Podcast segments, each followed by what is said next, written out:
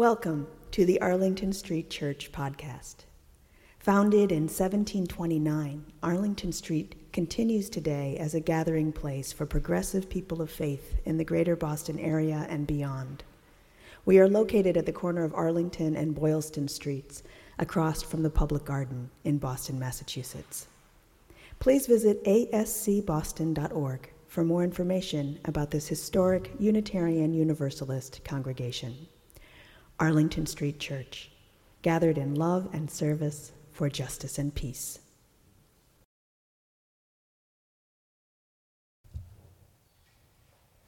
It was the best of times. It was the worst of times. It was the age of wisdom. It was the age of foolishness. It was the epic of belief. It was the epic of incredulity. It was the season of light, it was the season of darkness. It was the spring of hope, and it was the winter of despair. So Charles Dickens begins his famous novel about the French Revolution, A Tale of Two Cities. Dickens's description of the times is applicable to every period of great social and political change. For these times throw into stark contrast the conflict of ideas and movements fiercely competing with each other to define the direction of society. As people of faith, how do we advocate for the inclusion of our principles of love, service, justice, in peace? In these, our days? How do we gauge the current political climate against what has happened in our collective past? We turn to our founding principles to see how we have answered the challenge before. And we have faced similar challenges. Welcome home. It was the best of times. We hold these truths to be self evident that all men are created equal, that they are endowed by their Creator with certain unalienable rights, that among these are the rights of life, liberty, and the pursuit of happiness.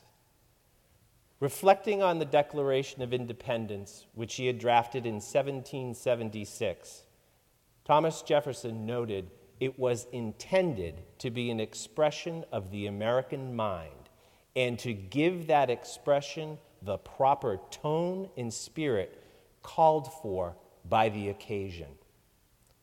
From the inception of our republic, however, our words have not reflected our reality.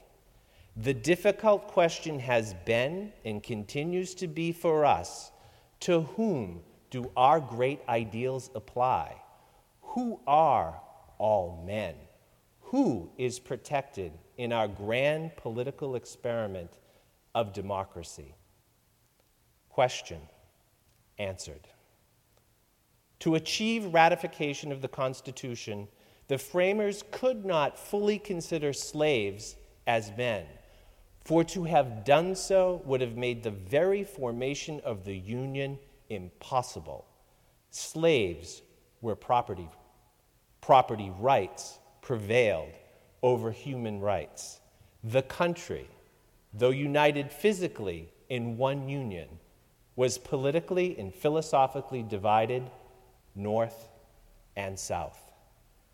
Ours is a nation built on high aspirations and the difficult compromises which ensure our ability to remain bound together as one nation. Question deferred. My country, tis of thee. Sweet land of liberty, of thee I sing. Land where my fathers died, land of the pilgrim's pride. From every mountainside, let freedom ring. It was the season of light. Those stirring political lyrics to My Country, Tis of Thee were penned by Samuel Francis Smith in 1831 while a student at Andover Theological Seminary. It was performed right here in Boston in July 1831, and it soon became our unofficial national anthem. That freedom did not ring from every mountainside, however, did not go unnoticed or unchallenged. The abolitionist A.G. Duncan soon penned additional verses to our unofficial national anthem. My country, tis of thee, stronghold of slavery, of thee I sing. Land where my fathers died, where men man's rights deride. From every mountainside, thy deeds shall ring. My native country, thee, where all men are born free, if white's their skin. I love thy hills and dales, thy mounts and pleasant vales, but hate thy Negro sales as foulest sin.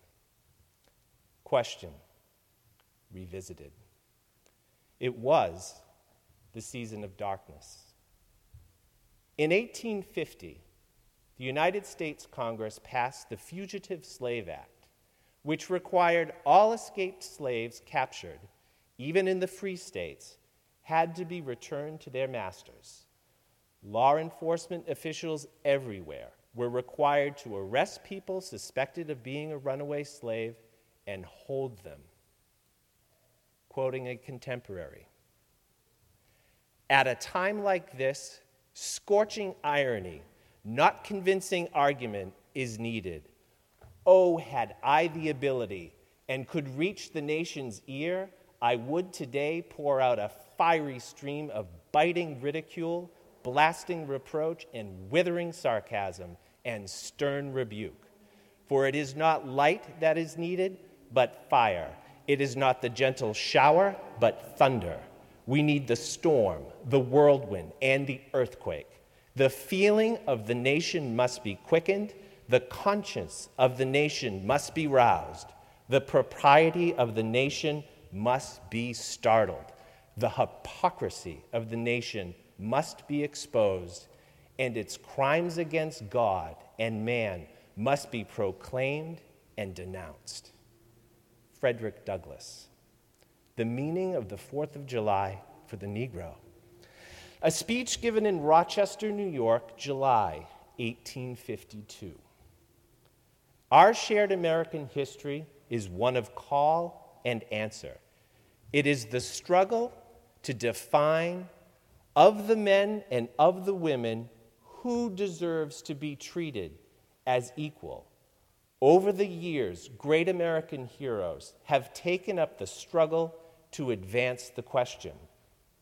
It was the spring of hope proclaimed that on the first day of January, in the year of our Lord, 1863, all persons held as slaves within any state or designated part of a state, the people whereof shall then be in rebellion against the United States shall be then, thenceforward, and forever free.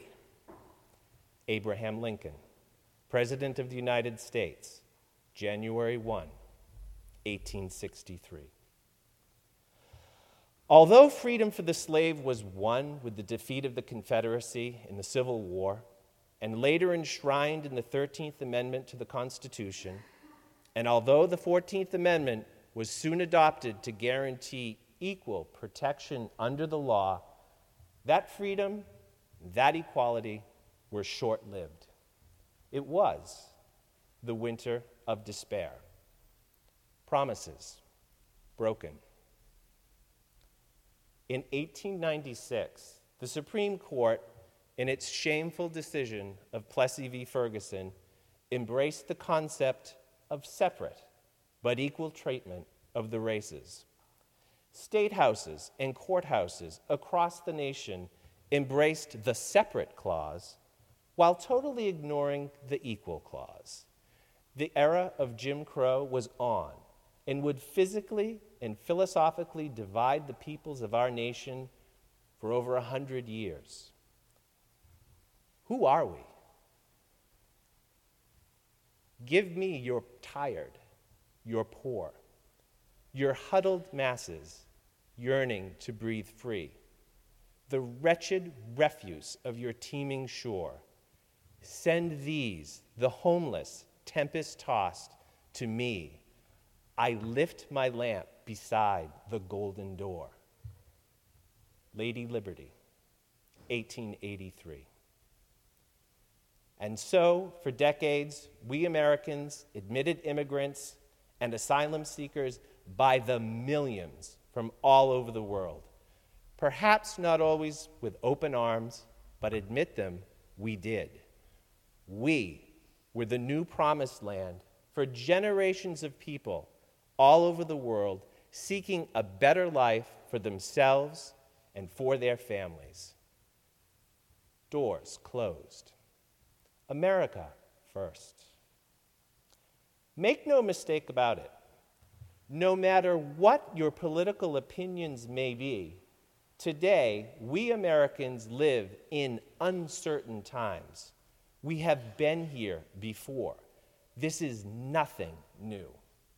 While we may have thought we had come through them, somehow, despite our best intentions, our tireless efforts, or perhaps because of a sense of complacency, we find ourselves yet again in uncertain times.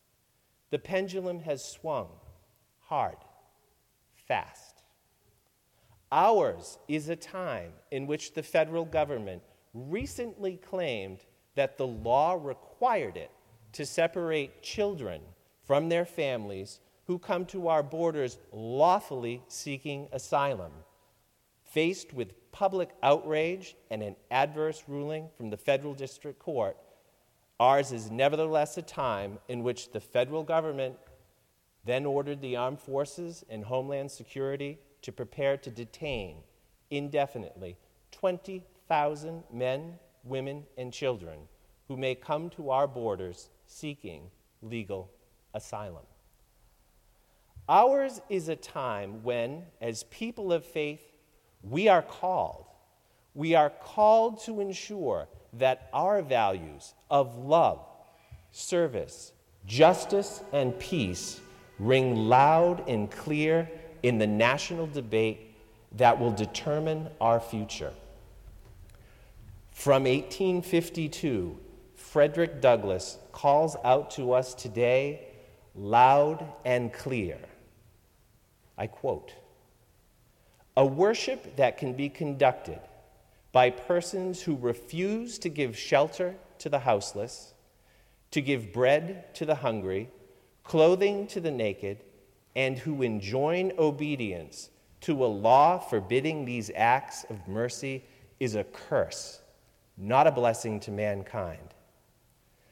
As Americans, let us today reconnect with our core values from our founding principles and turn to the beacons of light shining forth from our past. Let us be inspired. We hold these truths to be self evident that all men are created equal, that they are endowed by their Creator with certain unalienable rights, that among these are life liberty, and the pursuit of happiness. Give me your tired, your poor, your huddled masses yearning to breathe free, the wretched refuse of your teeming shore. Send these, the homeless, tempest tossed to me. I lift my lamp beside the golden door. My country, tis of thee, sweet land of liberty, of thee I sing land where my fathers died, land of the pilgrim's pride, from every mountainside, let freedom ring. The service begins when the service ends. Let us answer the call. Amen. Thank you for listening to this week's podcast. We would love to hear from you via email at office at ascboston.org or through our Facebook page. If you would like to support the good work of Arlington Street Church, please consider a contribution by check in the mail or through our website, ascboston.org.